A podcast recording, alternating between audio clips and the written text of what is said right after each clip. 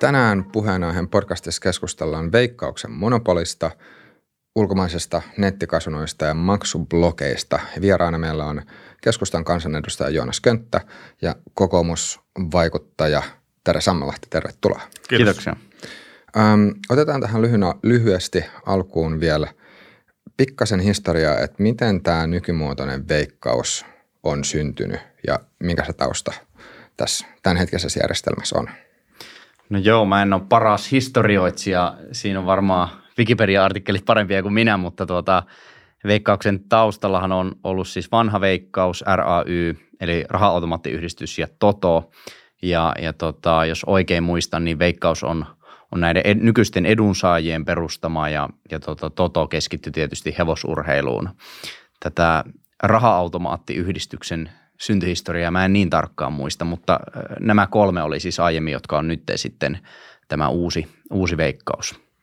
Joo, no mä tässä just luntaa veikkauksen sivuilta, mutta siis tämähän näyttää siltä, että 40-luvulla on perustettu tämmöinen Oy-tippaustoimisto AB, ja tuota, sen jälkeen aika nopeasti on lähtenyt pallovyöryyn ja sitten tänne taustalle on tullut mukana erilaisia työväenliittoja ja kaikkea muuta. Musta tuntuu, että jos täytyisi arvata näin historiaa tarkemmin tuntematta, niin, niin varmasti tässä on semmoinen aika perisuomalainen – historian rakenne, jossa, jossa tota, tehdään hyviä asioita, perustetaan tavallaan niin nousukaudella ja, ja, ja jälleen, Suomea jälleen rakentaessa uusia juttuja, jotka sitten ajatuu jossain vaiheessa enemmän tai vähemmän poliitikkojen syliin ja sitten kaikki menee pilalle.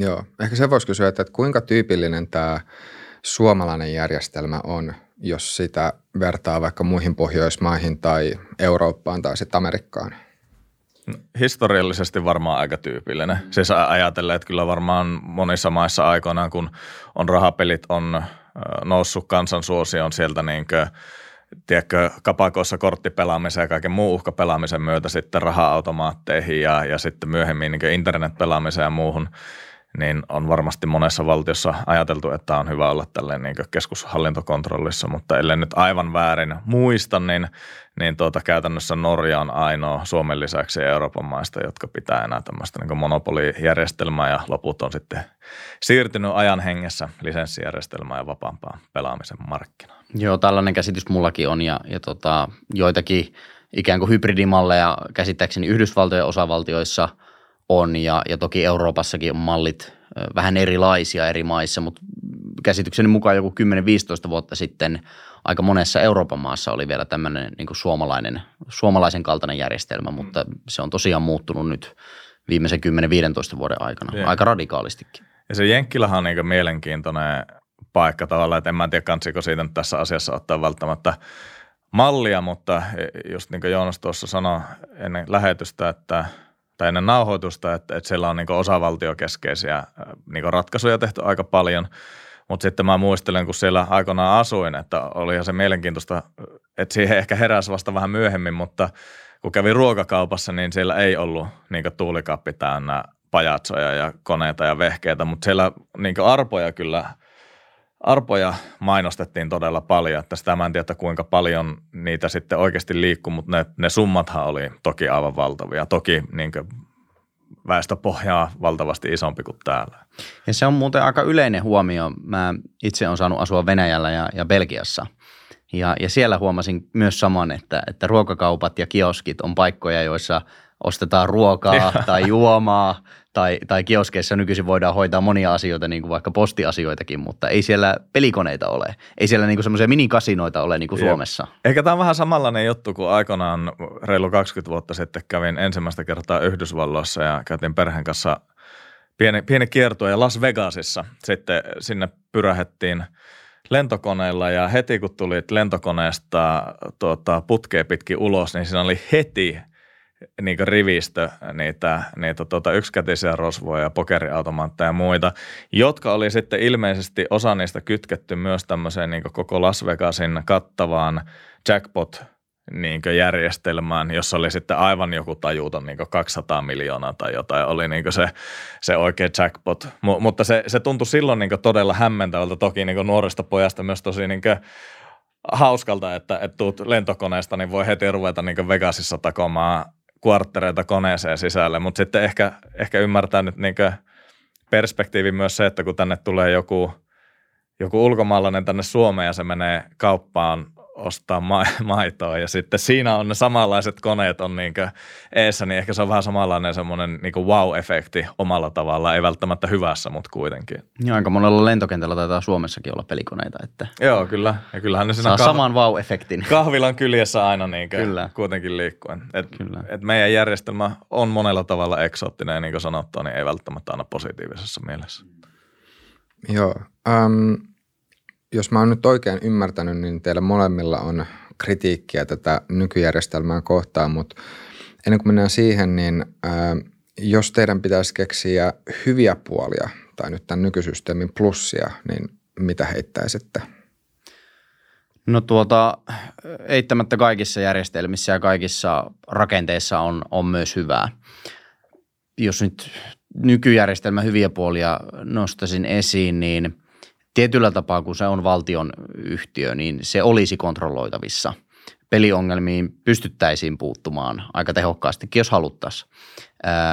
Ja toisaalta moni näistä edunsaajista, jotka saa siis näitä, näitä ihmisten häviämiä euroja, niin, niin tekee kyllä hyvää työtä.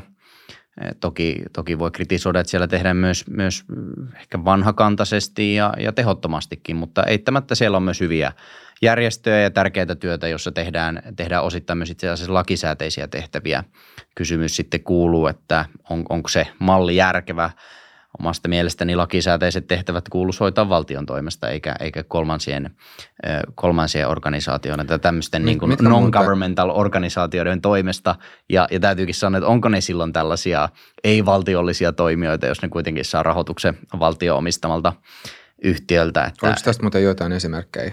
Heittää? No ehkä niistä niin kuin hyvistä puolista minusta sosiaali- ja terveyden, terveysalalla on paljon yhdistyksiä, järjestöjä, jotka tekee tärkeää työtä. Siellä on asemanlapsia, siellä on, on, on monia sen kaltaisia, jotka tekee todella paljon vaikkapa etsivää nuorisotyötä. Se on aina ollut tärkeää Suomessa ja korona-aikana ihmisten nuorten lasten syrjäytyminen kasvaa, niin se on entistä tärkeämpää.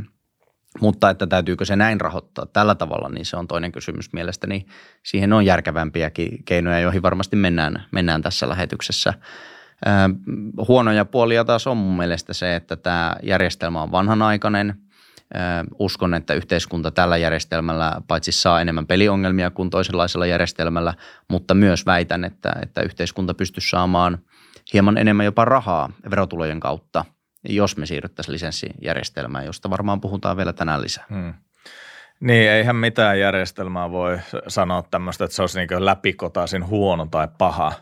Tavallaan, että, että mä ainakin katson sitä asiaa enemmänkin siltä vaihtoehtoiskustannusten kannalta. Et, et totta kai Veikkauksen työntekijät on varmasti hienoja ihmisiä ja hoitaa duunia niin hienosti ja just niin kuin Joonas sanoi, niin, niin tota, on, kyllä sillä rahalla saadaan myös paljon hyvää aikaiseksi – ei se kyse, kyse ole siitä, vaan se, että sen kanssa voitaisiin olla paljon tehokkaampia. Mä, mä yritin miettiä tuossa jonkinlaista vertauskuvaa tavallaan, mä, mä pyydän anteeksi, mutta kun mä en keksinyt mitään muuta, muuta mutta siis, että mulla tulee vähän samalla tavalla mieleen, veikko, puhutaan veikkauksesta, että no tekeehän ne paljon hyvääkin, niin joo tavallaan tekee. Ja kyllähän niin natsitkin rakensi autobaaneja. Et eihän kyse ole siitä, etteikö hyvääkin saataisiin aikaiseksi, vaan se, että, että järjestelmä on todella heikko.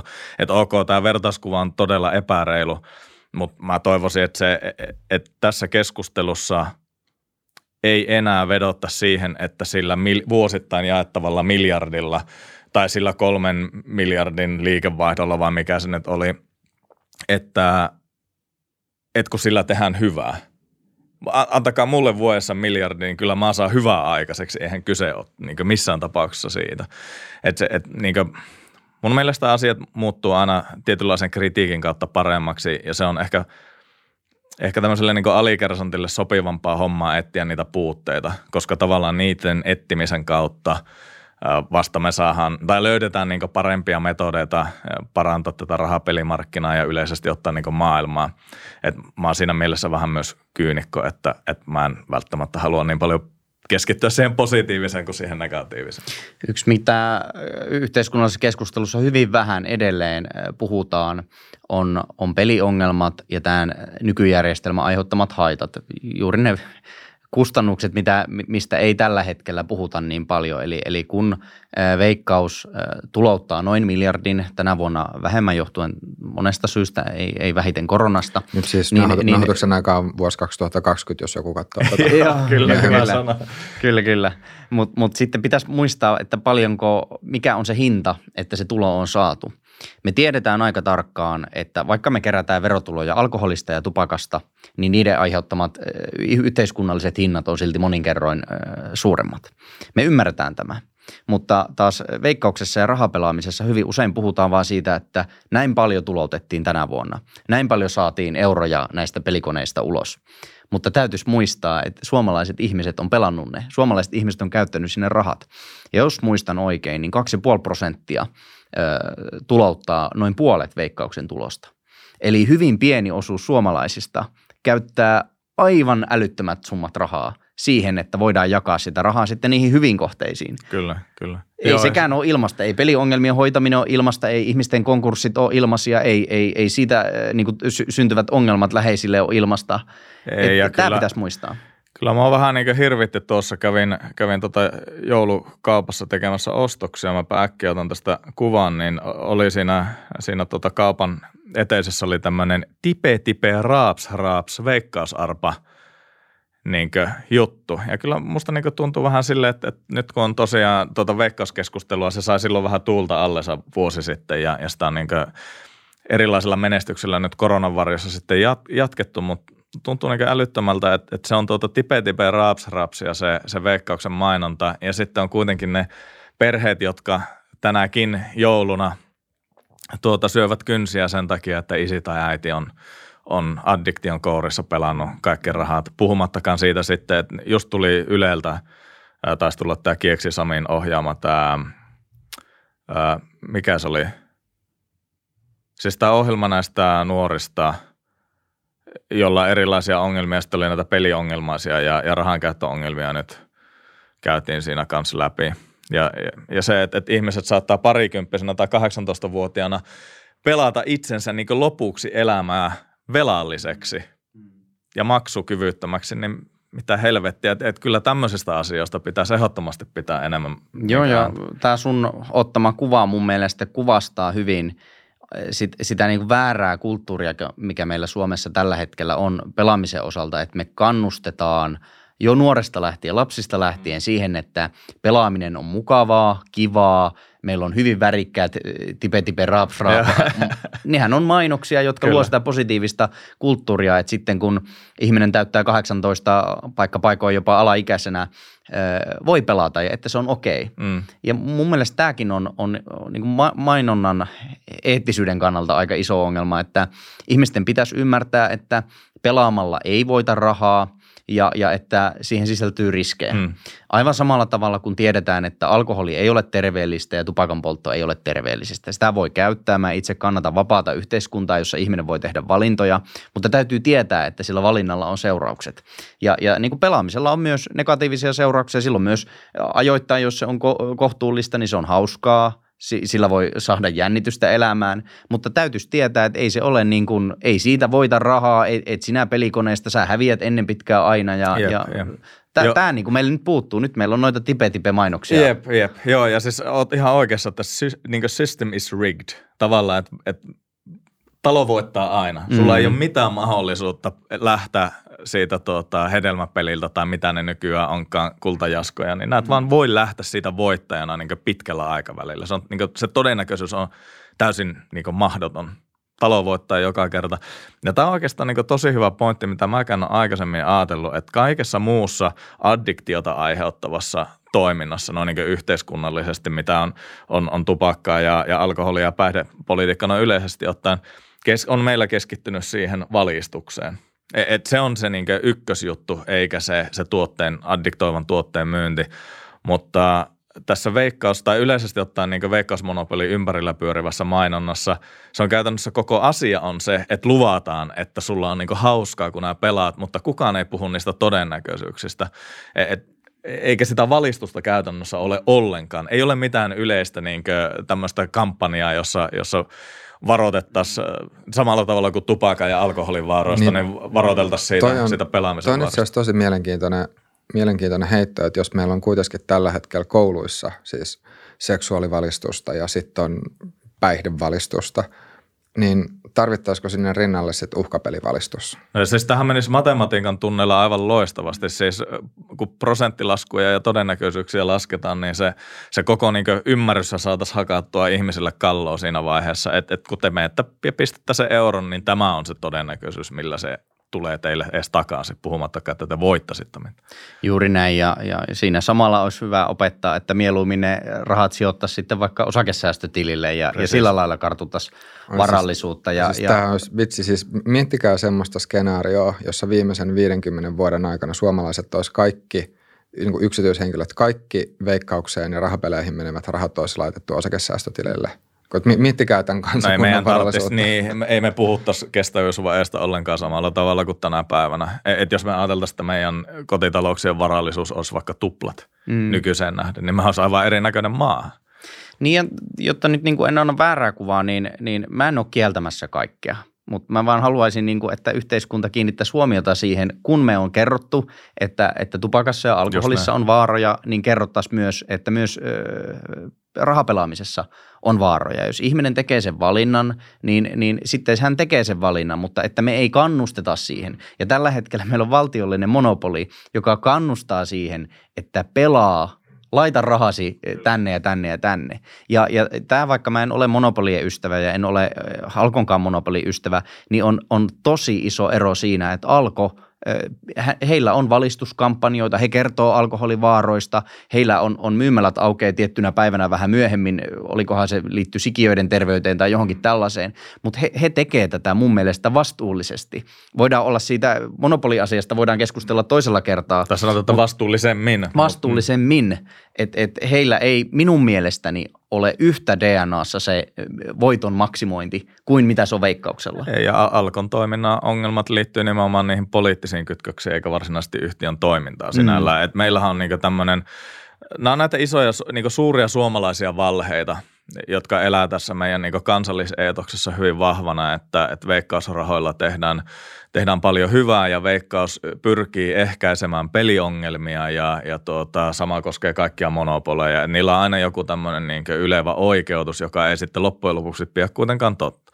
Aivan niin kuin Joonas sanoi, niin ei veikka, että vaikka veikkausta perustellaan aina ja se taitaa olla lakiinkin kirjattu, että sen, että sen tarkoitus on vähentää pelihaittoja, niin faktahan on se, että ei se, ei se se ei voi toimia sillä tavalla. Jos, jos veikkaus toimisi pelihaittoja vähentävästi, niin kuin johdonmukaisesti, jos alusta asti toiminut, niin ne pelihaitat olisi oikeasti vähentynyt ja myös veikkauksen tulot olisi merkittävästi vähentynyt. Se summa olisi varmasti niin satoja miljoonia pienempi ollut keskimäärin vuosikymmeniä ajan, mutta tosiasiahan on se, että veikkaus pyrkii myymään omaa tuotettaan ja sen, sen menestys on niin tavallaan, että sen johto, kaikkien sen johtajien ää, pysyminen sillä niin sanotusti, no ei se palli nyt kauhean tuulinen ole, jos katsotaan viime vuosia, mutta kuitenkin.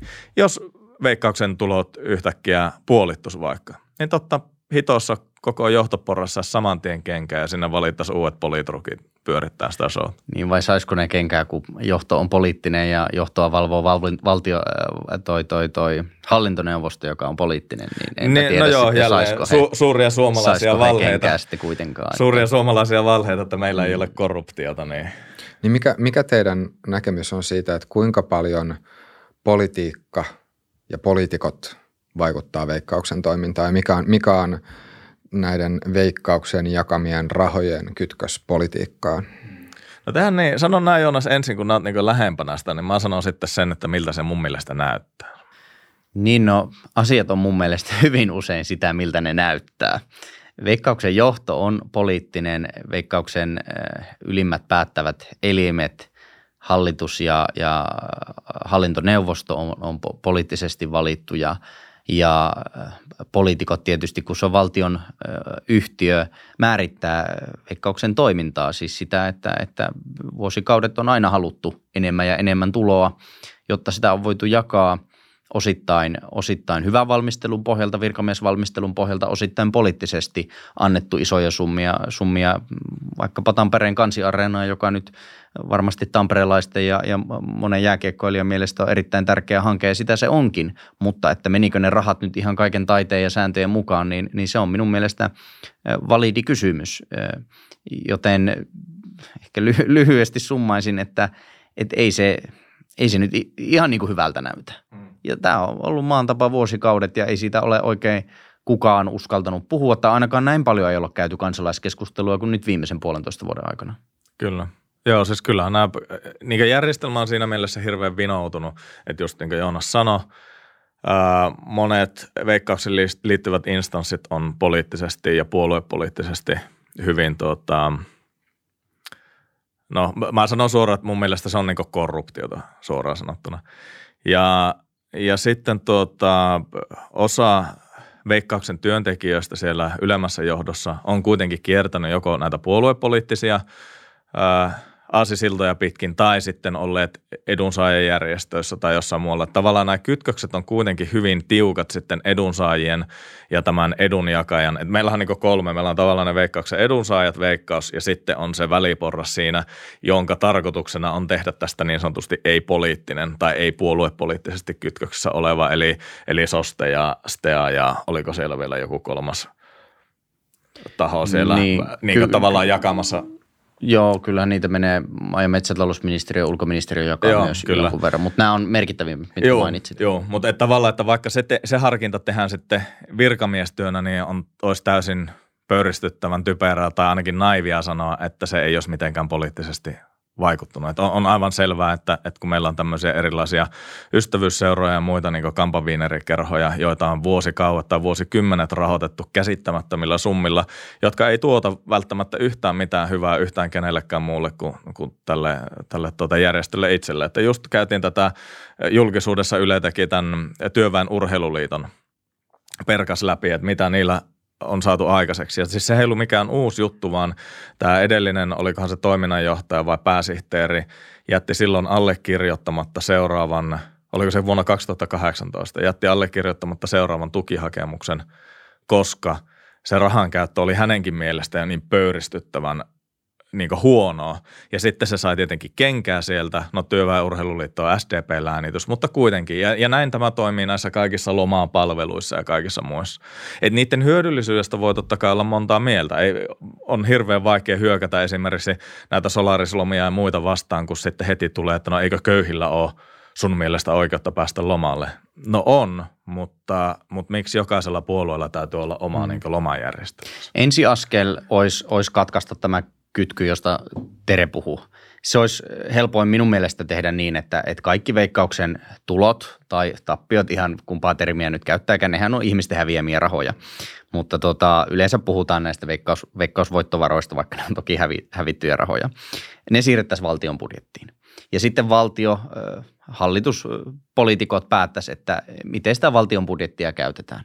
Jos halutaan taata – jonkinlainen ikään kuin jatkuva tulovirta, että, että nämä järjestöt pystyy toimimaan ikään kuin ennustettavalla tavalla, niin, niin toki sinne voidaan tehdä tiettyjä jakomekanismeja, että riippuen valtion talousarviosta, niin tietyt prosenttiosuudet menee vaikkapa sosiaali- ja terveystyöhön ja, ja, ja sitten muihin näihin kohteisiin. Mutta tämä sanottuna mun mielestä siellä on ilmaa näissä edunsaajissa – Paljon hyvää tehdään, mutta myös, myös täytyisi tarkastella, että jos vuosi vuodelta he on saanut enemmän ja enemmän euroja, niin voi kysyä, että onko se nyt aina niin, että, että he saa aina sen saman kuin edellisenä vuonna ja vähän lisää päälle. Et, et, kyllä mä lähtisin sieltä myös, myös leikkaamaan. Puhutaan ihan miljoonista euroista.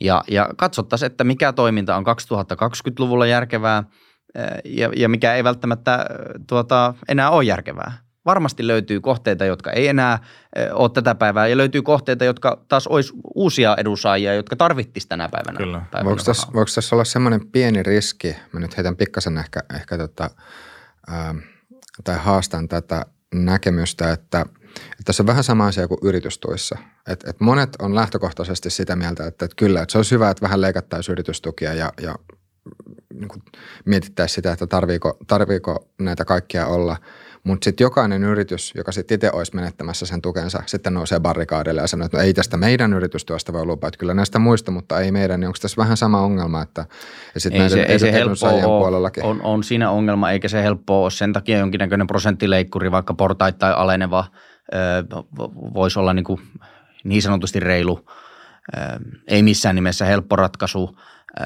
poliitikkoja on hyvin paljon erilaisissa veikkauksen elimissä tai sitten näissä edunsaajakerhoissa ja sen takia esimerkiksi eduskunnassa on merkittävä vähemmistö, joka edes tästä asiasta puhuu tai että on kriittinen tätä järjestelmää kohtaan. Kertoo siitä, miten hankala tämä tilanne on uudistaa ja, ja valitettavasti niin kuin meidän tavalla ajattelevia poliitikkoja eri puolueissa on aika vähän kuitenkin. Mm.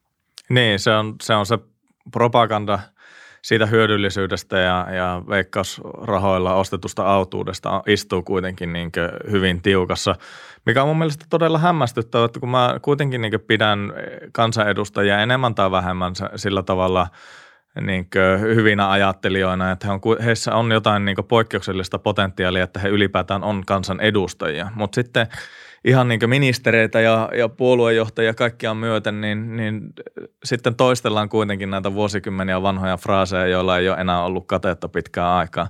Mutta palatakseni niin pikkusen taaksepäin tuohon Joonaksen ehdotukseen, niin, niin olisihan se hirveän hyvä, että ää, että jotain tälle asialle keksittäisiin. Mä heitän ehkä siinä mielessä pikkusen radikaalimman esityksen, että, että, ja mulla on siihen onneksi, onneksi myös, myös tuota vapaus, niin – et, et koko, et se on oikea ajatus, että, että ne julkisen sektorin ydintehtävät, joita täytyy tuottaa tavalla tai toisella, jotka me katsotaan niin yhteiskuntana tärkeäksi, niin ne tuotetaan sitten ihan reilusti sillä niin poliittisella vastuulla – ja sitten ne, joita ei, me katsotaan, että ei tarvita, niin ne toimii sitten niin kansalaisjärjestökentällä niin vapaan kansalaisyhteiskunnan tukipilareina omalla vapaaehtoistyöllä ja omalla niin varainhankinnalla ja kaikella muulla.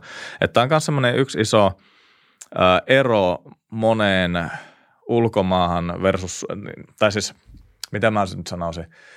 Tässä on niin iso ero tämmöisessä kansakunnan mentaliteetissa – et, et Suomessa ajatellaan, että taide on vapaata silloin, kun raha tulee julkiselta sektorilta tai veronmaksajalta. Taide on vapaata silloin, kun ne tulee veikkauksesta ne rahat.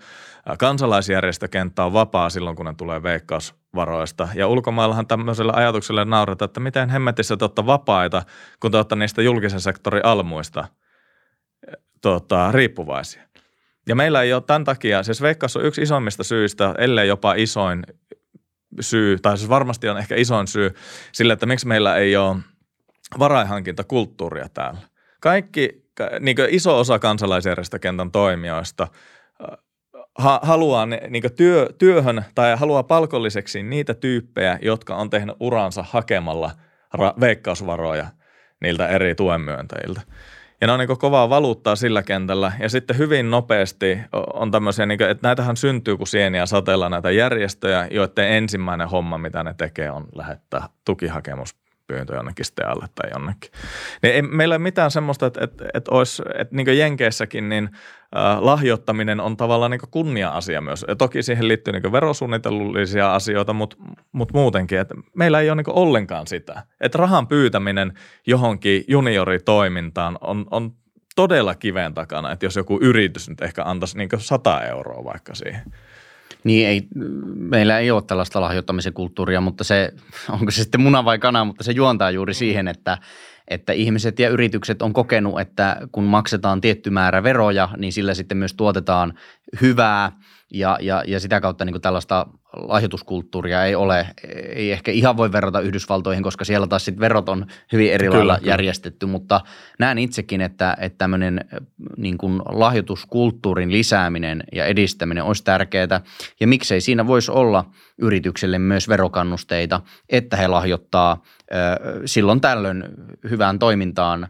niin kuin osa yrityksistä tekee jo nyt, mutta miksei enemmänkin, Kyllä. niin, niin tuota, silläkin tätä kytkyä voitaisiin vähentää, mutta mut täytyy olla tietty, se on tietysti poliittinen valinta, mutta minusta täytyy olla tiettyjä järjestöjä ja toimintaa, sosiaalityötä, demokratiakasvatusta ja näin edelleen, jotka niin kuin taataan valtion toimesta, koska erilaisilla liikkeillä on sitten erilaisia mahdollisuuksia joko saada yksityistä rahaa tai olla saamatta. Joo, Et tiettyjä niin kuin, tämmöisen vaan tasapainottamista vaaditaan, mutta, mutta en ole tästä eri mieltä, etteikö tätä pitäisi isostikin uudistaa. Ehkä mä oon vaan vähän maltillinen, että kun, kun tietää realiteetit, niin ajattelen, että mentäisiin ensin sinne, budje- siirtäisiin tulot budjettiin ja sit, sitä kautta mm. pikkuhiljaa sitten mä, mä pikkasen vielä, pikkasen vielä palaan, palaan Jonas tähän sun ehdotukseen. Musta tuntuu, että on semmoinen, jonka itsekin on kuullut siis, voi sanoa useammasta paikasta, että olisi tämmöinen välivaihe – no nyt tällä hetkellä siis tosiaan eletään vuotta 2020.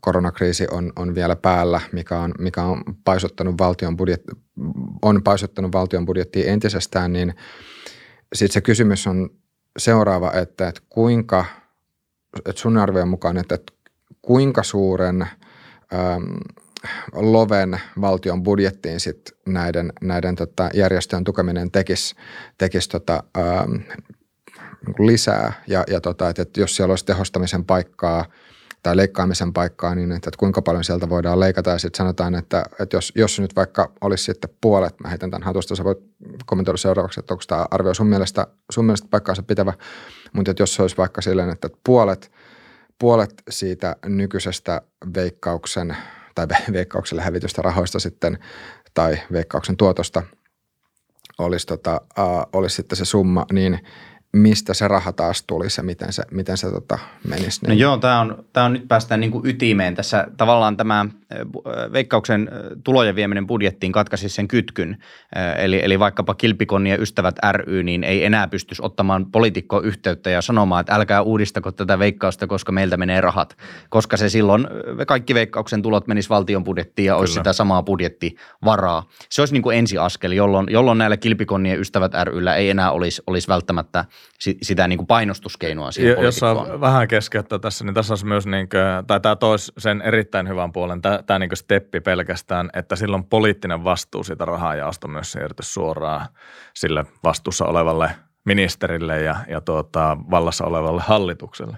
Et, niin kuin nythän se on häivytetty, koska se on ns. Niin virkamiestyönä, niin nyt miljardi vaan jaetaan ja ei me voi sille asialle tehdä mitään tyyppistä. Niin edelleen, edelleen meillä voisi sitten olla näistä budjettivaroista jonkinnäköinen laki siitä, miten se jaetaan, mm. että 40 prosenttia sosiaali- ja terveystyöhön ja 45 5 tuota, vaikka toisaalle ja, ja sitten loput kolmanteen ja neljänteen. Et edelleen voitaisiin niin miettiä, että mikä, minkälainen summa ja millä jakoperustein se jaetaan.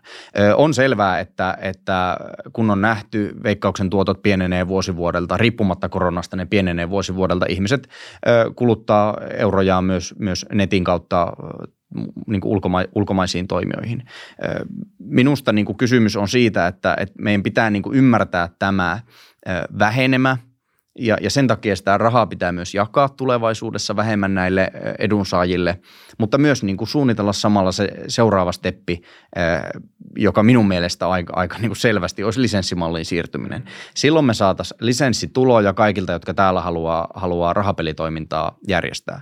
Meillä olisi tiukat markkinointiehdot niille yhtiöille, milloin saa markkinoida, missä saa markkinoida, minkälaista kohderyhmää saa markkinoida, ei missään nimessä alaikäisiä ja tietyt kelloajat vaikkapa siihen. Kolmanneksi, jos sääntöjä rikkoo, tulee sanktiot, jo- jolloin me pystyttäisiin keräämään, keräämään rahaa. Totta kai meillä olisi myös sitä arpajaisvero, jota kautta, kautta sa- saadaan li- lisärahaa.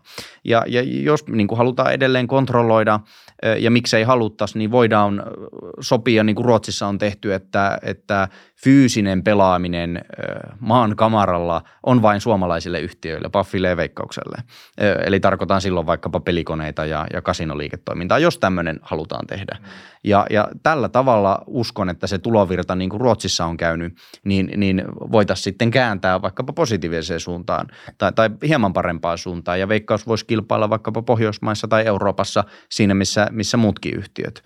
Et siis keinoja on – mutta tällä tavalla, että me ristitään kädet ja tehdään kaikkemme ikään kuin veikkauksen monopolin suojelemiseen, joka on minusta vanhentunut järjestelmä, tulovirta tulee pienenemään ja ennen pitkään nämä järjestöt tulee joka tapauksessa menettämään rahoitusta. No näin se, näin se on, että, että vähän niin kuin tuossa aikaisemmin puheltiin, niin tämä on hirveän surullista – Surullista, että moni Suomessa, Suomessa vaikuttava rakenne ja instituutio on, on pystytetty silloin joskus sotien aikaan tai sotien jälkeen ja edelleen niitä hallinnoi ihmiset, jotka kuvittelee, että tässä modernissa maailmassa pystytään tekemään asioita samalla tavalla kuin ne tehtiin 60 tai 80 tai edes 90 tai edes viime vuosikymmenellä.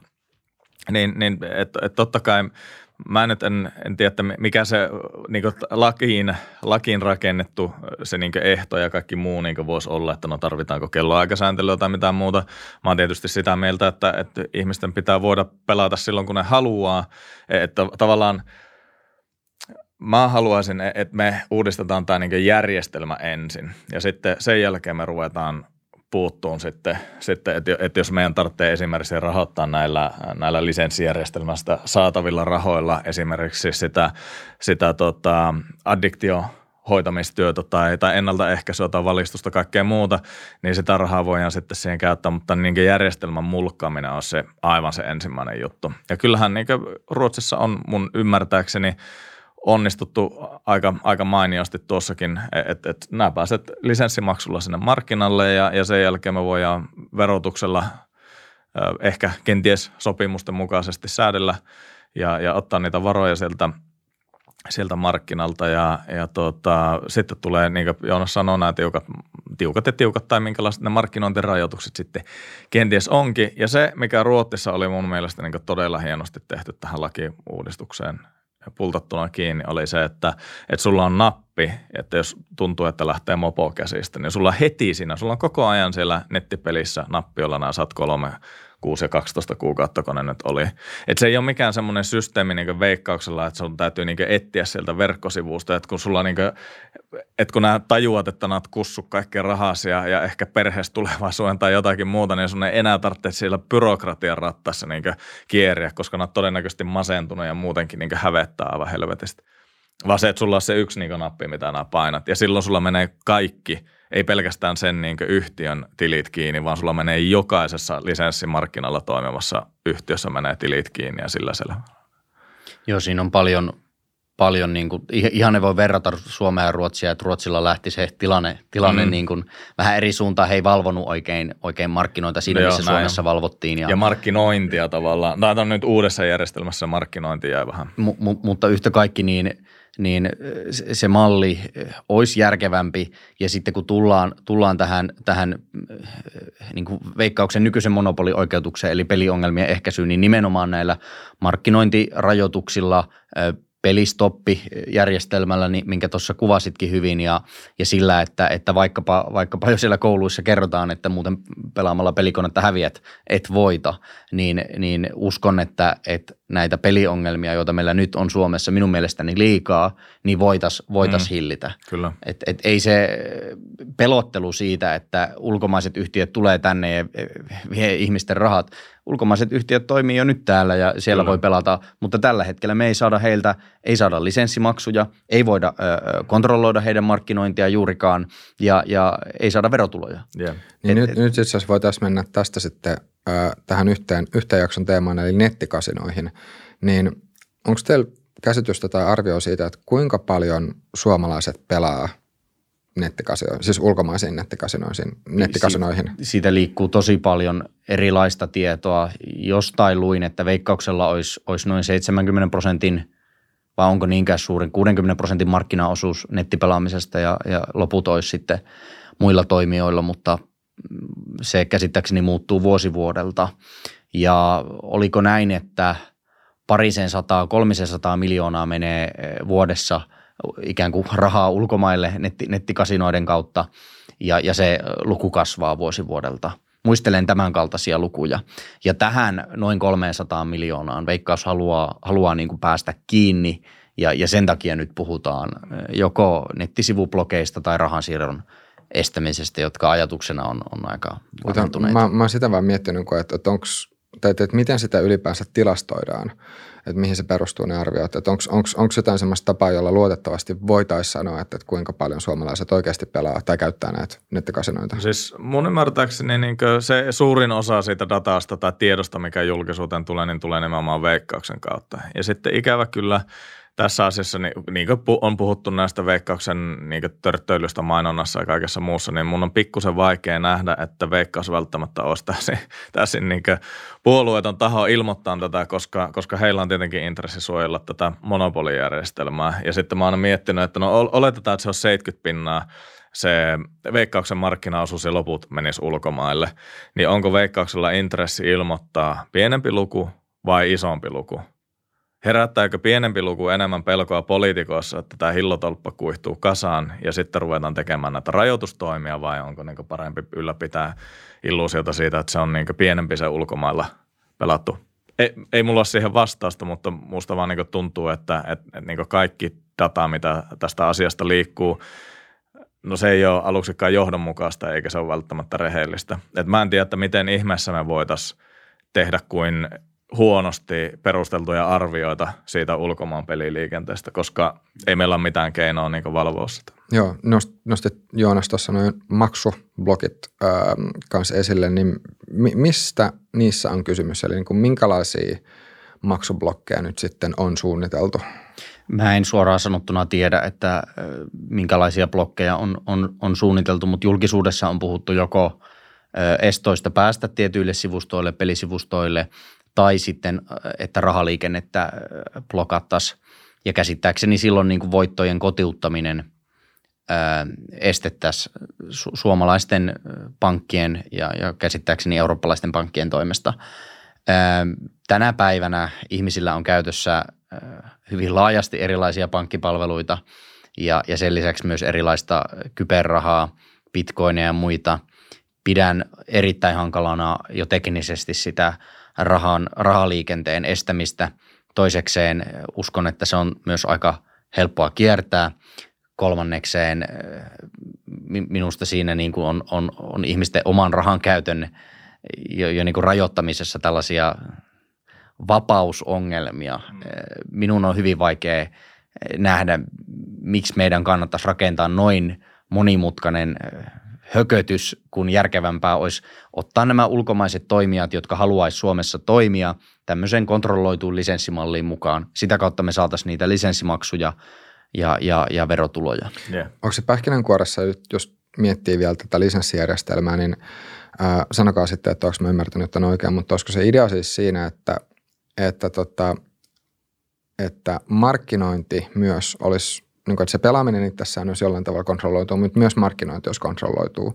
Ja silloin se, mikä jäisi julkisen vallan tehtäväksi, olisi sitten ää, nimenomaan näiden pelihaittojen vähentäminen. Et, et jos, ja, ja se ajatus jotenkin menee niin, että jos, jos, veik, jos niin kuin näiden edunsaajien ää, rahoitus ei ole riippuvaista veikkauksen toiminnasta, niin silloin, silloin kenelläkään poliitikolla ei olisi – intressiä ää, jotenkin niin kuin puhua tai olla puhumatta pelihaitoista. Voisiko sä about, niin, mm. about sanoa näin? Muistan, kun itse olin alaikäinen ja vielä yli, yli parikymppinenkin, niin äh, vielä silloin mainostettiin tv alkoholia siten, että, että juomalla alkoholia äh, tulee hyvä fiilis ja, ja olet vähän parempi ihminen. Ja, ja Mikä pystyt, on totta. Pystyt, pystyt, pystyt pokailemaan paremmin, paremmin tuota – ihmisiä ja, ja nyt sitä on rajoitettu, eli ei, ei liitetä tämmöistä niin kuin, äh, ikään kuin ihannointia siihen alkoholin käyttöön. Samankaltaista äh, markkinointi äh, ikään kuin kieltoa tai kontrollia minun mielestä voisi siihen pelaamiseen myös yhdistää. Eli ei markkinoida sitä, että nyt kun laitat rahat pelikoneeseen tai arpaan, niin sinusta tulee miljonääri koska tilastollisesti näin ei tule käymään. Et tule voittamaan. Eli tämän kaltaisia ikään kuin markkinointiehtoja minun mielestä olisi, olisi hyvä asettaa. Ja sitten joitakin kellonaikarajoituksia, jos siitä on, on hyötyä, mutta kyllä mä niin kuin poliitikkona ja kansanedustajana niin kuin pyrin päättämään asioista niin, että, että pitää olla selkeä niin kuin hyötysuhde. Ei vain sen takia, että mielivaltaisesti kielletään jotakin, mutta on, on ihan järkevää, että kerrotaan, että pelaamalla, pelaamalla häviät, häviät pääsääntöisesti rahasi. Niin se on jännä, jos miettii tätä, tätä veikkausta, niin ö, siis se määrä tai se altistus, mitä, mitä tavalliselle kansalaiselle mm. tulee veikkaukseen ja pelaamiseen liittyen, se on oikeasti aika paljon. Lapsesta ihan, lähtien. Että jos, jos menee ruokakauppaan, että jos, jos, jos kiinnittää huomiota siihen, että, että missä kaikkialla niitä pelikoneita näkee, missä kaikkialla tulee vastaan joku veikkaukseen liittyvä mainos, niin, niin se, on, se on oikeasti aika paljon, koska siis ähm, mä veikkaan, että sen takia sitä ei ehkä keskimäärin tule mietittyä, kun sille on turtunut. Mm. Sille on altistunut niin paljon, että sitä ei enää – se vähän sama no asia. Se on täysin normaali osa suomalaisten elämää niin ihan, ihan vauvasta vaariin. Et sen takia ei sitä tietenkään kyseenalaista, kun se kuuluu niin olennaisena osana meidän kulttuuria. Joo, mutta mä muistan just silleen, että, että, että oliko se nyt just about puolitoista vuotta sitten vai koska, koska tämä nyt nousi keskusteluun taas, taas sitten vähän enemmän, mutta, mutta kun just kiinnitti siihen enemmän huomiota, katsoa, että okei, että missä kaikkialta tulee veikkausta joku peli, arpa muuta, niin siis se on – se on tosi Joo, paljon. Ja mä muistan, mä olin viitisen vuotta kaupan kassalla töissä ja, ja meillä oli, en tiedä onko enää käytäntö sallittua, mutta meillä oli ainakin silloin tällaisia kampanjoita, että jos minä myyjänä pystyin myymään tietyn määrän arpoja tai lottoja tai muita siinä kassalla muun myyntityön ohessa, niin, niin siitä en tiedä sainko kauppa vai sainko, sainko minä myyjänä jonkun bonuksen tai jonkun, jonkun tällaisen, mutta siihen kannustettiin. Eli aina kun käyt ruokakaupassa, niin sitten mä yritin myydä sulle vielä, että hei tosta S-arpa kolmella eurolla tai jotakin tämmöistä vastaavaa. Lisää myyntiä. Lisää se... myyntiä. Se oli niin kuin, voin kuvitella mitä se on peliongelmaiselle. Mm. Että sä oot sinnitellyt sen kauppareissun, nähnyt ne pelikoneet, sä oot silti sinnitellyt sen kauppareissun ilman, että oot pelannut. Ja sitten siinä niin kuin viime metreillä vielä myyjä laittaa, että hei tosta. Et pysty kieltämään todennäköisesti. Yksi, yksi, mikä tulee mieleen näistä pelikoneista, ähm, on se, että tai kun välillä on kuullut semmoisen, semmoisen argumentin, että no eihän niitä nyt kuitenkaan sitten voi, voi sulkea tai ei niille voi tehdä mitään, mutta että nyt siis kun eletään vuotta 2020, niin kyllä ne sitten ne rahapelit suljettiin. Et, et, et niin kuin, se mun mielestä osoittaa sen, että jos löytyy poliittinen tahto, mm. yhteinen poliittinen tahto, niin kyllä silloin asioita saadaan aikaiseksi. Ja, ja tota, äm, toki sitten se on toinen kysymys, että, että onko, onko se realistista, että tämä poliittinen tahto löytyy. Mutta joka tapauksessa, että jos jos yhdessä päätetään jotain, niin kyllä silloin näille asioille Joo, voidaan ja tehdä. En, minä ole pelaamista kieltämässä. Minun mielestä pelikoneet pitää siirtää valvottuihin pelisaleihin ja, ja ihmiset voisi niissä pelata. Totta kai sitä pitää kontrolloida ja meillä pitää olla myös siellä fyysisessä pelaamisessa mahdollisuus sellaiseen hätästop mm. niin kuin painikkeeseen, mutta en minä ole kieltämässä ihmisiltä pelaamista, mutta minun mielestä näihin niin kuin ongelmiin pitäisi kiinnittää ja järjestelmäongelmaan pitäisi kiinnittää enemmän huomiota ja, ja nyt kun pelikoneita on vähennetty ja vähennetään tuhansia, mikä on hyvä asia, sanon sen äänen, että se on hyvä asia, niin täytyy muistaa ja, ja ainakin itse ajattelen niin, että jos aiemmin Prismassa ja City Marketissa oli 12 pelikonetta tai 16 pelikonetta, en, en tiedä mikä se maksimi on ollut, ja jos niitä jatkossa on kahdeksan tai kuusi, niin en usko, että sillä on, on niin mitään merkitystä sille peliongelmaiselle. Ne koneet on edelleen siellä – Eli, eli meillä pitäisi niin kuin pikemminkin vähentää niitä myyntipaikkoja tai pelipisteitä. Meneekö? Että se, jos on neljästä kahteen tai, tai kahdeksasta neljään pelikonetta, niin edelleen ne on siellä. Mm, Tämä olisi tietenkin niin perusteltavissa siis ihan samalla tavalla kuin tupakan myyntiä rajoitettiin sillä, ettei olisi koko ajan niin alaikäisten näkyvillä. Ja, ja tuota, en mä tiedä, että et kun tällä on niin, niin kova addiktoiva vaikutus tällä pelaamisella kuitenkin, niin en mä näe, että et niin liberaali kuin minä haluankin kuvitella olevani, niin ehkä tuossa niin menee myös, mulla se on niin perusteluraja, että, että jos alaikäisiä ei haluta kasvattaa tähän, tähän tuota, pelaamisen kulttuuriin ja, ja altistaa sille addiktiolle, niin sitten ne on siirrettävä jonnekin jemmaan mm-hmm. pelikone. Ja pelit meneekö, yleisestikin. Meneekö, meneekö jotenkin niin, että, että nyt myös kaupat saa itselleen osan siitä – rahavirrasta, Joo, mitä nämä oliko se kerää. mitä, 28 pinnaa tuotosta? Mä muistelen, pelikone. että se olisi kiinteä korvaus, mutta mä oon ymmärtänyt, että se olisi 2700 euroa per pelikone. Mutta en, en tiedä, varmaan sitten myynnistä vielä, jos myydään arpoja ja muita. Niin, Koska tähän kanssa kuulostaa mut, siltä, mut onhan siinä joku. Että, tämä kuulostaa siltä, että jos on tämmöisiä kannustejärjestelmiä, niin sit nyt tässä, tämä koko himmeli on rakentunut semmoiseksi, että kaikilla tahoilla, jotka nyt sitten on kytköksessä veikkauksiin, niin on, on kannustin – Totta sille, kai. että Totta veikkaus tekee musta voittoa. Tuntuu, musta tuntuu, että mä johonkin sen laski, johonkin Osko Halun Liberan blogiin, kun mä sen laski auki. Mä, se on mun mielestä kyllä ihan niin löydettävissä se tieto, että paljonko kaupalle siitä Joo. jää. Mutta tota, ja, ja sitten on tietenkin niin monet kauppiat, ja, ja tota, tai no kauppiat ja kauppiat, mutta siis kaupan toiminnasta vastuulliset henkilöt, niin, niin tota, valittelee sitä, että, että kun se on kuitenkin tuottava bisnes – se, se tuota pelikone siinä.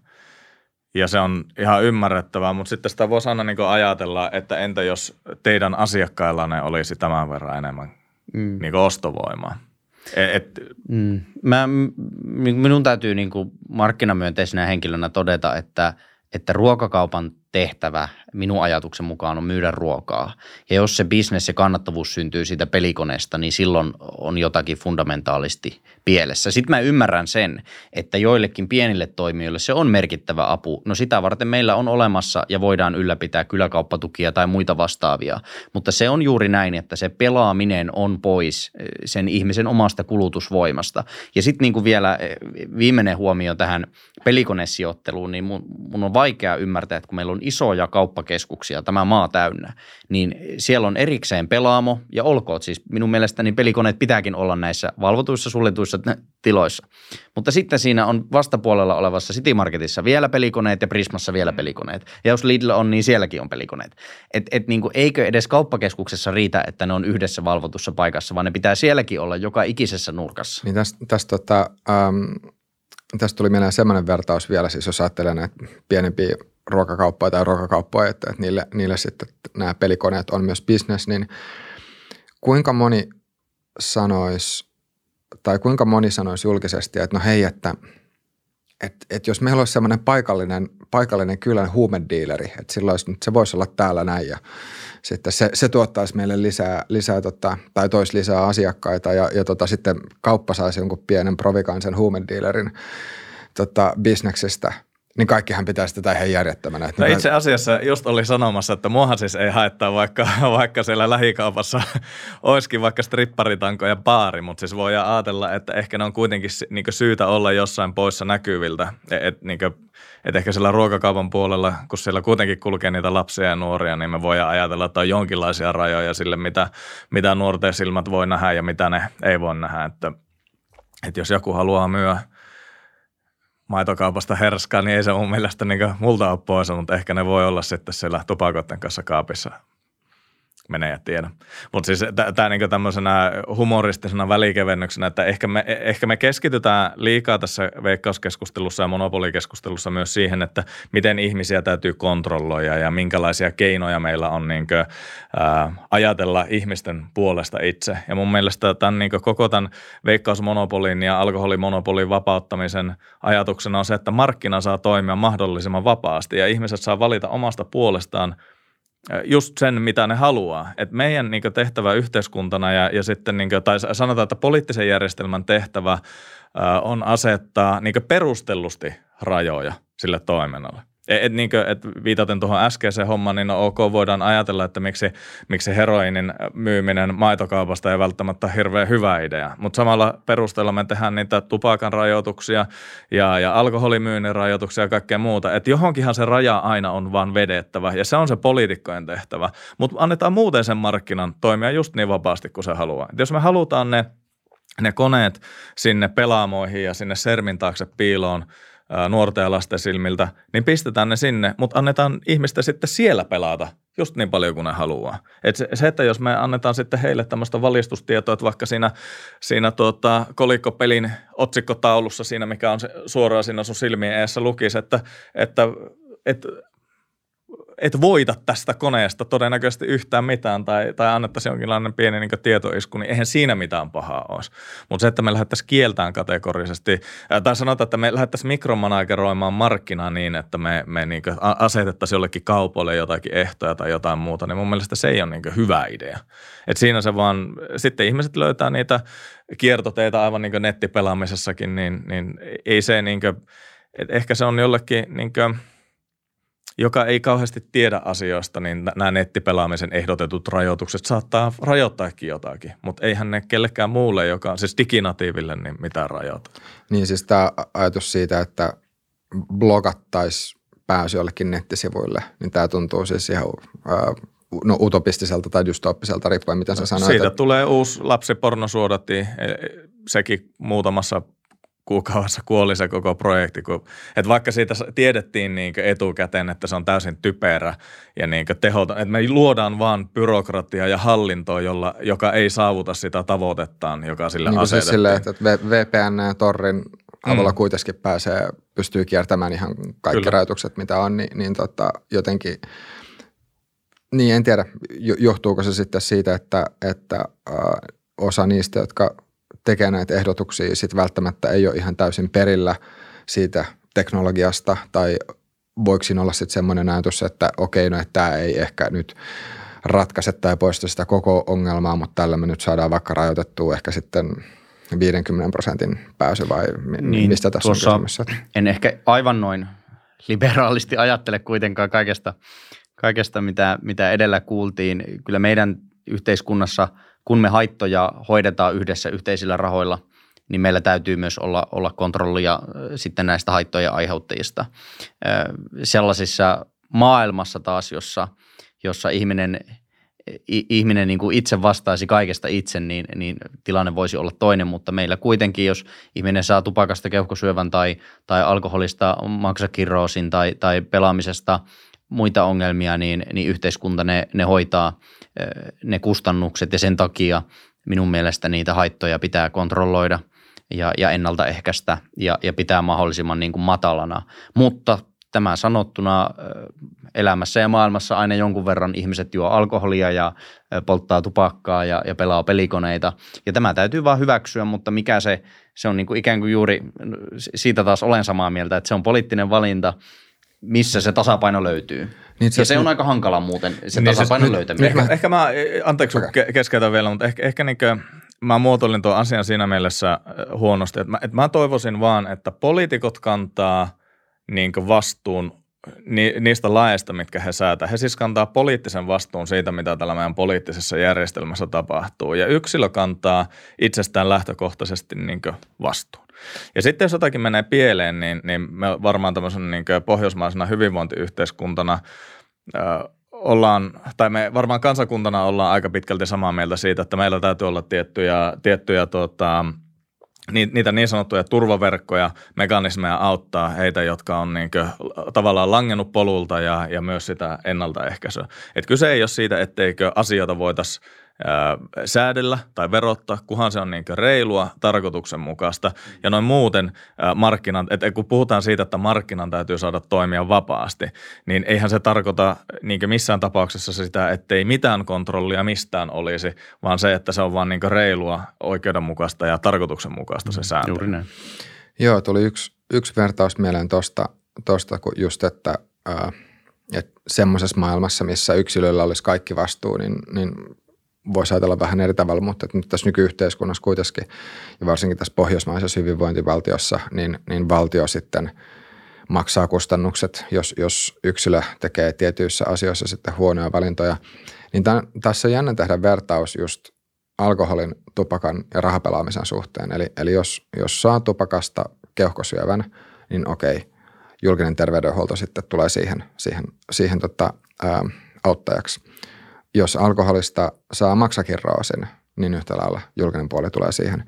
Mutta jos peliongelmasta saa 30 vuoden velkavankeuden, niin yhteiskunta ei tule pelastamaan siinä vaiheessa. tässä, tässä itse asiassa vallitsee semmoinen, en tiedä voiko sanoa epäsymmetriä, mutta, mutta tota, tämä on vähän erilainen. Ja siis toki okei okay, voi sanoa, että, että jos, jos peliongelman takia ahdistuu tai masentuu, niin, niin sitten näihin terveysongelmiin kyllä saapua. Mutta mutta se velkavankeus ja ne menetetyt rahat, niin yhteiskunta ei tule sit niitä auttamaan samalla tavalla.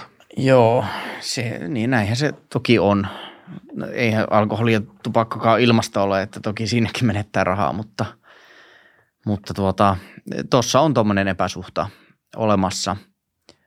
Ei minulla siihen ratkaisua ole muuta kuin valistaa ihmisiä, että, että kohtuus kaikessa – niin, ei mullakaan tuohon mitään semmoista, että, että olisi, olisi hirveän väärin sanoa, että no totta kai julkisen sektorin täytyy sitten maksaa tämmöisen ihmisen velat pois ja samalla tavalla musta on niin intuitiivisesti väärin myös se, että, että semmoisia tiettyjä elintasosairauksia hoidetaan niin valtavilla summilla tässä maassa kuin hoidetaan, koska moni niistä olisi myös, no ok, ei keuhkosyöpä ole, ole tuota lenkkeilemällä niin hoidettavissa, mutta moni muu asia on pitämällä itsestään huolta sille, että syö terveellisesti ja liikkuu vähän ja näin päin pois. Et, No tämän takiahan sitä ollaan politiikassa mukana, että näitä linjanvetoja sitten, sitten saataisiin vedettyä, mutta tuota, ei mulla vähän samalla tavalla kuin tässä oli tämä iso alhol-kotiutuskeskustelu, niin ei mun mielestä tässä ole mitään niin moraalisesti täysin päivänselvää niin vaihtoehtoa, josta voisi sanoa, että no, sen asian täytyy olla just näin, vaan nämä on aika, aika veteen piirrettyjä viivoja sitten, kun ajatellaan, että no jätettäisikö me keuhkosyöpäpotilas hoitamatta samalla tavalla, kuin me jätetään äh, veikkaukselle rahansa hävineen perheisän velat maksamatta. Ei se mun mielestä sekään tunnu niin oikealta ratkaisulta lähtökohtaisesti. Joo. Puhutaan vielä vähän näistä nettikasinoista ja, ja myös vielä tästä lisenssijärjestelmästä, niin miten siis nämä nettikasinot nyt sitten toimis tai miltä nämä markkinat näyttäisi, jos sitten tämä lisenssijärjestelmä otettaisiin käyttöön? En osaa, en, osaa sanoa, mark, miltä markkinat niin näyttää siinä mielessä, että kuinka moni tänne, tänne haluaisi tulla. Varmaan toista kymmentä ainakin, ellei reilusti enemmän. Voi olla, että tuo on aivan alimitotettu määrä, mutta, mutta markkina-alueena Suomi ei toki mikään maailman suuri ole, mutta suomalaiset monesta syystä pelaa aika paljon. Ja, ja kyllä mä uskon, että tänne tulijoita olisi. He maksas lisenssin, sitoutus lisenssin maksamalla sääntöihin, paitsi, paitsi pelaamiseen ja markkinoinnin sääntöihin, niin myös vaikkapa siihen yhteiseen, yhteiseen niin kuin pelikielto, pelikieltosääntöön ja, ja tuota, maksaisivat tietysti myös verot sitten Suomeen siltä osin, kun he tuloa tässä maassa tekisivät. Mä, luulen, mä luulen, että markkina ei itse asiassa muuttuisi kauhean paljon – koska siis se markkina toimii tälläkin hetkellä. Ainoa, ainoa mikä olisi erona on se, että poliitikko ei enää tarvitsisi valehella itselleen ja äänestäjille ja kansalaisille siitä, että tämä meidän järjestelmä on jotenkin tosi niin hieno ja mahtava. Mm. Ja, no ja onneksi muuta. kaikki poliitikot ei valehtele. niin, no, ei, ei, joo, joo, joo, ehkä tämä oli vähän, vähän kärkäs yleistys. Mutta se, mitä mä luulen, että muuttus olisi tämä meidän, meidän tuota, kansallinen eetos, mit, mitä niin liittyy rahapelaamiseen ja yleisesti ottaen tämä pelaamisen kulttuuri.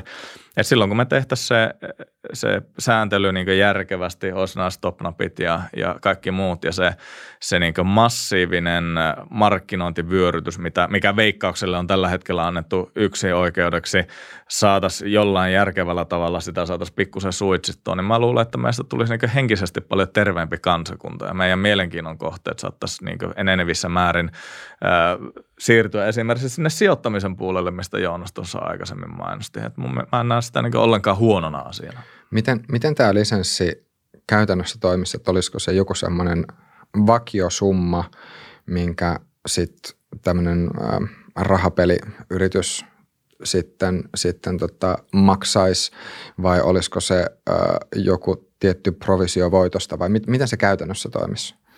Varmaan mallejakin on eri maissa erilaisia. Voisi olla järkevää, että lisenssi olisi tietylle ajanjaksolle tietty vakiosumma, mutta sen, sen niin kuin lisäksi sitten arpajaisveron kautta tai jonkun muun, muun niin kuin verotuksellisen mekanismin kautta me saataisiin saatais tuota Suomessa tehdystä voitosta verokertymä. Ja sen lisäksi olisi, olisi selkeät, selkeät sanktiot, joka voisi olla europohjainen, aika, aika korkeakin europohjainen sanktio siitä, jos rikkoo näitä lisenssisääntöjä, joihin liittyisi vaikkapa tämän, tämän sulkutilin tai sulkunapin sitoutuminen, sen lisäksi tietyt markkinointi, markkinointiehdot ja, ja näin päin pois. Onko Mutta tämä... malleja on monia. Voisihan toinen olla lisenssi, joka pohjautuu liikevaihtoon tai jotain vastaavaa. Niin. Ei, ei, se ole olennaista oliko ehkä. Sulkun, että... Oliko tässä sulkunapissa siis se idea, että sit henkilö, joka semmoista nappia painaa, ja vielä nimenomaan niin, että tämä nappi olisi jotenkin tosi helposti, että riippumatta siitä, että puhutaanko nyt fyysisestä laitteesta vai sitten, sitten nettikasinosta, niin se olisi, se olisi helposti näkyvillä ja, ja tota, helposti klikattavissa tai painettavissa. Ja sitten vielä niin, että – sen jälkeen, kun sitä on painanut, niin sitten se pelaaminen estyisi kaikissa paikoissa. Kaikissa lisenssisitoutuneissa. Niin, markkina, niin, niin, niin. Näin se ainakin Ruotsissa on mun ymmärryksen mukaan hoidettu, että se, niin kuin, sehän tuntuu, tuntuu niin järkevältä. Mutta siis mitä tulee siihen, siihen lisenssimaksuun sinällään tai mikä se niin malli olisi, niin voidaan tietenkin aina ajatella, että no, et miksei me vaan veroteta normaalisti. Se, siis, että eihän lisenssimaksu ole mitään muuta kuin maksumuotoon tai kiinteän maksumuotoon siirretty vero. Mutta tota, sitten meillä on tietenkin näitä ongelmia siitä, että konsernin lainoilla voidaan kikkailla, kikkailla tulokset pieneksi ja kaikkea muuta, että siinä voi sitten sitten tuota, me joutaa aika nopeasti verokilpailu siinä, että ehkä siinä mielessä niin tämmöinen kiinteä lisenssimaksu tai, tai en tiedä voisiko sille olla joku mittari, en minä tiedä. Mutta mut siis ehkä varmaan just tämmöinen, että, että sitten kun meillä on lisenssimaksu, niin se tavallaan sulkee vaan pienempiä toimijoita todennäköisesti markkinoilta, jos sen kiinteä. Et sekin vähän rajoittaa markkinan toimintaa, mutta mä en ole itse asiassa itsekään tätä niin pitkälle pohtinut, että mä niin osaisin sanoa, että no mikä se on just sulleen se juttu. Varmasti Täytyy löyt- myös sanoa, että tämä on hyvin niin kuin spekulaatiota, mutta jos meillä olisi tällainen lisenssimalli, jossa, jossa todella olisi sitten, sitten ihmiset, tai nämä yhtiöt tulisi tähän mukaan, niin voisiko tässä olla markkinoiden sisäistäkin sääntelyä, että sitten ne toimijat, jotka yrittäisivät toimia ilman lisenssiä, niin näillä – lisenssiin sitoutuneilla yhtiöillä saattaisi olla joku intressi sitten vaikkapa eurooppalaisissa yhteis- yhteisöjärjestöissä tai muissa, niin vaikeuttaa näiden yhtiöiden ikään kuin toimintamahdollisuuksia tietyllä tapaa, koska he rikkoo sitten sääntöjä, että Kyllä. nythän kukaan näistä ulkomaista toimijoista ei noudata – periaatteessa mitään sääntöjä, koska ei tarvitse noudattaa. He voi täällä toimia ja niitä pelejä voi netissä pelata Eikä. ja se on ihan laillista, vaikka mm. ministeri muuta on väittänyt.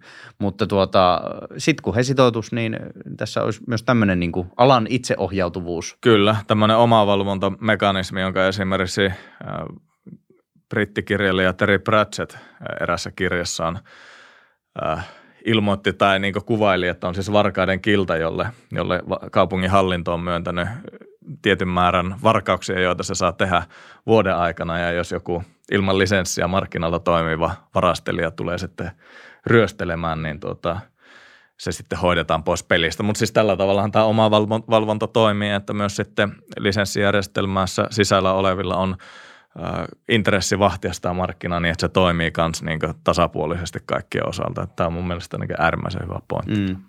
Miten Miten siis uhkapelaamisen ja rahapelien mainonta tällä hetkellä, ää, tai että mikä on se juridinen tilanne siinä, eli, eli mitä kaikkea saa, nyt jos puhutaan Suomesta, niin mitä kaikkea saa mainostaa ja missä? Tai että kuka saa mainostaa ja missä? En, en ole, en ole ton, ton lain asiantuntija, mutta käsittääkseni vain veikkaus saa mantere, Suomen mantereen puolella mainostaa – toimintaansa ja, ja pelejään fyysisesti että, että sitten tuota, tv tai, tai internetissä. Ja sitten PAF saa tehdä vastaavaa käsittääkseni Ahvenanmaalla. Mutta tätä niin kuin mainostus ikään kuin järjestelmää rikotaan tällä hetkellä näiden, näiden niin kuin ulkomaisten kasinoiden toimesta – Sosiaalisessa mediassa erilaiset suomalaiset vaikuttajat mainostaa erilaisia kasinoita ja sitten TV, jotka, TV-kanavat, jotka lähettää, onkohan se näin, että he lähettää niin kuin Suomen ulkopuolelta lähetystä Suomeen, niin he, he myös mainostaa. Ja tota, se on vähän, vähän veteen piirretty viiva heidän, heidän toimintaan ja tämä myös tämä somemainonta, että käsittääkseni vain veikkaus saisi Suomessa mainostaa. Niin, tämä ehkä alleviivaa sitä enemmänkin, että se, että mitä laki tällä hetkellä sanoo, on sinällään hirvittävää epärelevanttia, että me eletään 2020-lukua ja, ja meidän sääntely on edelleen jossain viime vuosisadalla, että eihän tämä niin vaan voi toimia. Ja valvonta. Valvonta, niin. Kuka lähtee Instagramiin tai, tai TikTokkiin seuraamaan, mikä viranomainen siellä tehtäväkseen poimisi ja, ja, ja olisiko se edes sitten, on, onko se edes laitonta tämä somevaikuttajien mainonta, en, en tiedä. On se moraalisesti ehkä vähän – vähän ikävää, varsinkin monella heistä on paljon alaikäisiä seuraajia, mm. että, että siinäkin mielessä lisenssimalli, jossa olisi yhteiset säännöt, johon toimijat sitoutuu, niin olisi järkevämpi ja, ja tota, toivoisin, että, että tällaista niin kuin kaikki, kaikki noudattaa sitten yhteisiä sääntöjä tässä lisenssimallissa, että nyt, nyt, nyt niitä ei, ei oikein tahdota noudattaa ja osaa aika hyvin vaikeastikin valvottavissa. Tässä, tässä muuten tulee semmoinen juttu mieleen, että esimerkiksi jos miettii näitä teknologia – yrityksiä tai siis isoja somealustoja, niin kyllähän siellä on sitten taas hyvinkin tarkat, tai mun ymmärtääkseni hyvinkin tarkat säännöt vaikka ähm, seksuaaliselle sisällölle ja, ja siihen sen ympärille liittyvään mainostukseen, niin, niin tota, että voisiko jossain vaiheessa käydä niin, että Instagram, YouTube tai Instagram ja vaikka YouTube – eli tässä tapauksessa Google ja Instagramin tapauksessa Facebook, vaikka päättäisi, että tämmöisiä uhkapeli ähm, sisältöjä ei vaan saa kohdistaa alaikäisille. Et, et, et, ja, ja tässä itse asiassa huomaa just sen, että kuinka paljon se, minkälaista suomalaisten arkielämä siellä verkossa tai digitaalisessa maailmassa on, niin sehän on riippuvaista siitä, että mitä sitten nämä isot yritykset Pohjois-Amerikassa päättää. Et, et loppupeleissä suomala, niin kuin suomalaisella lainsäädännöllä on aika vähän vaikutusvaltaa siihen digitaaliseen elämään. Niin, eihän me voida hallita kuin lainsäädännöllä kuin niitä korporaatioita, jotka täällä meillä toimii, mutta tuota, me ollaan aika lilliputtivaltio tässä maailmassa, että, että vähän vaikea nähdä, että me pystyttäisiin niin Googlea taivuttelemaan hirveästi muuta kuin sen osalta, miten he täällä toimii tai, tai Facebookia. Mutta kyllähän siis varmasti näissä yhtiössä on tehty jo paljon tämmöistä niin eettistä pohdintaa siitä, että mitä voi mainostaa ja muuta. Että jos entisen vanhaa pyöri kaiken näköisiä Candy Crush juttuja ja muita, niin mä en tiedä, onko muut noterannut, mutta siis ainakaan mun Facebook-feedissä ei enää pyöri – tämmöisiä niin Voi ehkä johtua siitä, että ne algoritmit katsoo, että sä et ole enää potentiaalista No se, se, voi, se, voi olla myös, se voi olla myös tämä, tämä mutta tuota, että tavallaan niin mun feedistä on, on tämmöiset pelimainokset kokonaan. Että mä oletan, että siellä on taustalla jo, jo tuota, aika paljonkin tämmöistä, mutta se, mitä se meille ulospäin näkyy, niin se on sitten mielenkiintoista, että kyllä mä nyt oon nähnyt paljonkin ö, ulkomaisia peliyhtiöitä mainostamassa erilaisilla sivuilla, mutta eihän se sitten, kun se on .com se nettisivun päätön, niin me ollaan jo ihan eri maailmassa. Että. Joo. Tähän loppuun voisi vielä ottaa semmoista yleistä pohdintaa ylipäänsä monopolista tai valtioiden monopoleista, että et pystyttekö te jotain semmoisia yleispäteviä sääntöjä tai, tai tota, muuten sanomaan tai sitten muuten, muuten kuvaamaan sitä, että milloin teidän mielestä monopoliasema on perusteltu – ja milloin sitten taas se ei ole perusteltu? No joo, tota, tietysti väkivaltamonopoli on, on mielestäni perusteltu poliisi ja, ja, ja puolustusvoimat ja rajavartiolaitos tekee hyvää järkevää työtä, mutta jos puhutaan niin kuin taloudellisista monopoleista, ää, on varmaankin ajateltu niin Suomessakin, että, että monopolilla on turvattu tiettyjä palveluita koko maahan kaikille kansalaisille ja on nähty se, se keinona – mitä tulee vaikkapa, vaikkapa alkoon tai, tai apteekkimonopoliin. Mutta tai apteekki on tietynlainen monopoli, ei, ei siinä mielessä niin kuin alko, että se on, ei ole, ei ole valtioyhtiö, mutta hyvin, hyvin niin kuin tämmöinen erikoinen rakenne, sanotaanko näin. Mut, mutta niin kuin minä näkisin, että tänä päivänä me voidaan sääntelyn kautta ikään kuin hoitaa ne ongelmat tai haasteet, joihin näillä monopoleilla on pyritty ja, ja siten niin kuin purkamaan nämä monopolit hallitusti kuitenkin niin, että palvelutarve eri alueilla säilyy ja, ja si, siihen nähden näen aika vanha-aikaisina nämä monopolit. Uskon, että markkinat pystyisivät nämä hoitamaan ihan, ihan hyvin, ää, kun se tehdään järkevästi ja säännellysti. Ää, et, et, näiden niin kuin väkivaltamonopolien lisäksi niin aika hankala löytää – nyt ainakaan nopeasti kovinkaan kestäviä argumentteja erilaisten monopolien säilyttämiseksi. Niin. Taitaa olla semmoinen niin kansallisvaltion määritelmä, että siellä on se, se väkivaltamonopoli, että, että varmaan se on niin yksi tärkeimmistä, mitä meiltä tältä maasta löytyy. Kyllä, kyllä. Mutta tota, no onhan nyt ollut paljon puhetta niistä luonnollisista monopoleista, tämän karunakaupan ja, ja sähköverkkojen yhtiöttämisen tai yksityistämisen tai myynnin, sanotaan näin puitteissa. Varmaan siitä voi olla samaa mieltä, että, että silloin kun ei tämmöistä kilpailevaa infraa päästä rakentaa ja on niin sanottu luonnollinen monopoli, niin, niin on varmasti syytä pitää vesijohdot su- ja näin päin pois. Suitset, suitset sinällään tiukalla, vaikka mä en, en kategorisesti myöskään sulje sitä pois, että, että tietyillä ehdoilla ja tietyllä keskusvalvonnalla, niin niiden puitteissa tämmöisiä kauppoja voitaisiin myös tehdä, mutta ehkä reaalipoliittisesti se on niin hölmöä, koska, koska tuota, me ihmiset ollaan vajaavaisia ja poliitikotkin on vaan ihmisiä ja lainsäätäjät. Mutta tuota, mitä tulee tämmöisiin veikkauksen alkon kaltaisiin monopoleihin tai mihinkään muuhun, niin täytyy muistaa, että ne on rakennettu silloin vuosikymmeniä sitten, kun maailma näytti hirveän paljon pienemmältä, mitä se on nytten. Ja mä luulen, että ne on tavallaan perintönä sieltä, sieltä mustavalkotelkkarin ajalta nämä meidän monopolit just sen takia, että, että no ok, ei kieltolainkaan aikaan saatu viinajuontia lopetettua, vaan kyllä sitä niin trokarit toi tai lesti heittää raja yli ja, ja näin päin pois. Ja nyt kun puhutaan sitten rahapelaamisesta, niin, niin se on vielä niin merkittävästi paljon helpompaa, että kun jokaisen taskussa on yksi tai kaksi tämmöistä, jolla pääsee pelaamaan niin parissa sekunnissa, niin tota, ehkä se olisi vaan aika Suomessa myöntää, että nämä monopolien ajat on niin oikeasti ohi ja meidän on pakko siirtyä kohti vapaampaa markkinataloutta ja jos jotakin, niin ainakaan uusia ei missään nimessä pian ruveta rakentaa. Niin, sitä ei tarvitse kyllä olla suunnitteellakaan uusia no, en, monopoleja. Tässä, en ainakaan nyt tunnusta tai tässä, tunnista, että näin tässä olisi. Eräskin hallitus tekemässä eräänkinlaisia sote-uudistuksia, josta ei vielä tiedä, mihin suuntaan se lähtee, mutta ehkä no se on ei, toisen keskustelun Ei, ei mennä soteen, soteen tässä sen. Sitä sen keskustelua on käyty 14 vuotta. Että sitä voi käydä vielä jatkossakin. Käydäänkö vielä 14 vuotta lisää sen jälkeen? Joo, mutta tämä on tosiaan just jännä, jännä itsekin pohtinut sitä, että milloin nämä monopolit on perusteltu ja milloin ei. Mun mielestä tämä väkivaltamonopoli nyt on, on just aika selkeä. Mä voisin... Ja tämä infra myös, myös josta Tere Joo. puhuu, että, että silloin kun ei ole oikeastaan järkevää eikä kannattavaa tehdä rinnakkaista infraa, niin, niin nekin on aika järkevää olla, olla yhteiskunnan hallussa. hallussa. Joo. Vesijohdot ja, ja sähköverkot nyt No se on vähän mennyttä keskustelua, se, mm. ni, niitä vir, ne virheet on tehty, tehty.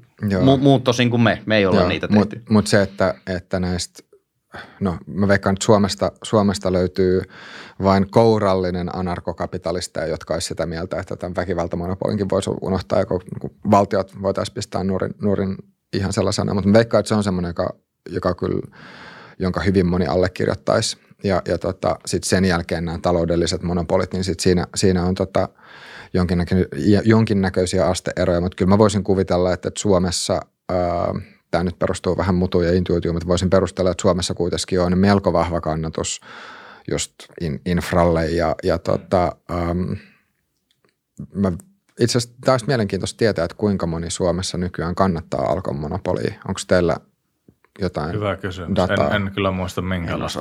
Joo, mutta se, se olisi oikeasti mielenkiintoista tietää.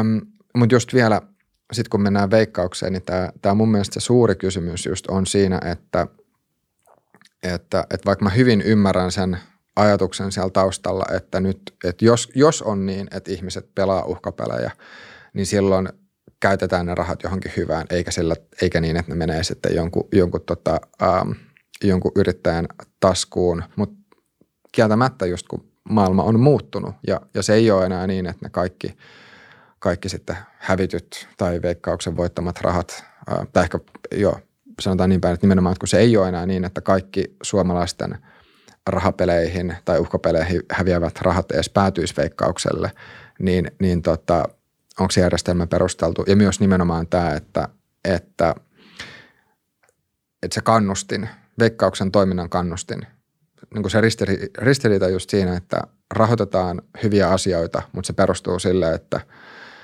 joku kärsii kuitenkin. Joku mm. kärsii. Itse asiassa yksi, minkä mä luulen, että, että tämänkin keskustelu, mutta niin kuin koko ajan käytävän keskustelun ja tutkimustiedon tiedon hyvä puoli on se, että kun osoitetaan selkeät vaihtoehdot, miten tämä, tämä rahapelitoiminta Suomessa kannattaisi järjestää ja katkaistaan tämä kytky edunsaajien ja veikkausvoittovarojen kesken, laitetaan, laitetaan ne budjettirahoitteiseksi, niin uskonpa, että, että monen ihmisen pää alkaa kääntymään, kun osoitetaan, että tällä lisenssimallilla, tietyillä mekanismeilla me voidaan paitsi taata tietyn kaltainen tulovirta, niin myös puuttua peliongelmiin nykyistä tehokkaammin tai vähintään samalla tasolla kuin nykyisin, mikä ei, ei mielestäni hirveästi edes vaadi, niin, niin uskon, että ei, ei, ei järkiargumenttien edessä – No on ihmisiä, jotka ei silti muuta, muuta mielipiteitä, no mutta toivon, että tässä asiassa poliitikot muuttaisivat myös mielipiteitään.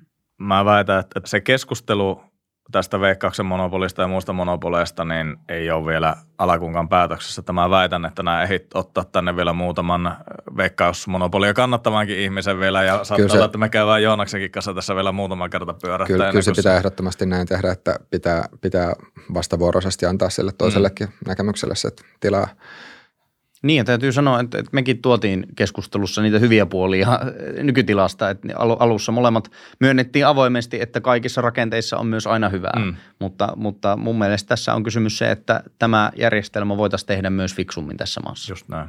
Joo, hyvä. Nyt musta tuntuu, että voitaisiin voitais pistää pakettiin. Joonas ja Tere, oikein paljon kiitoksia teille molemmille.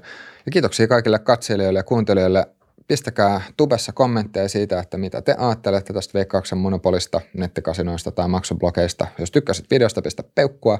Ja jos haluat kuunnella vastaavia tai katsoa vastaavia jaksoja jatkossakin, niin pistä puheenaihe tilaukseen ja me nähdään ensi jaksossa.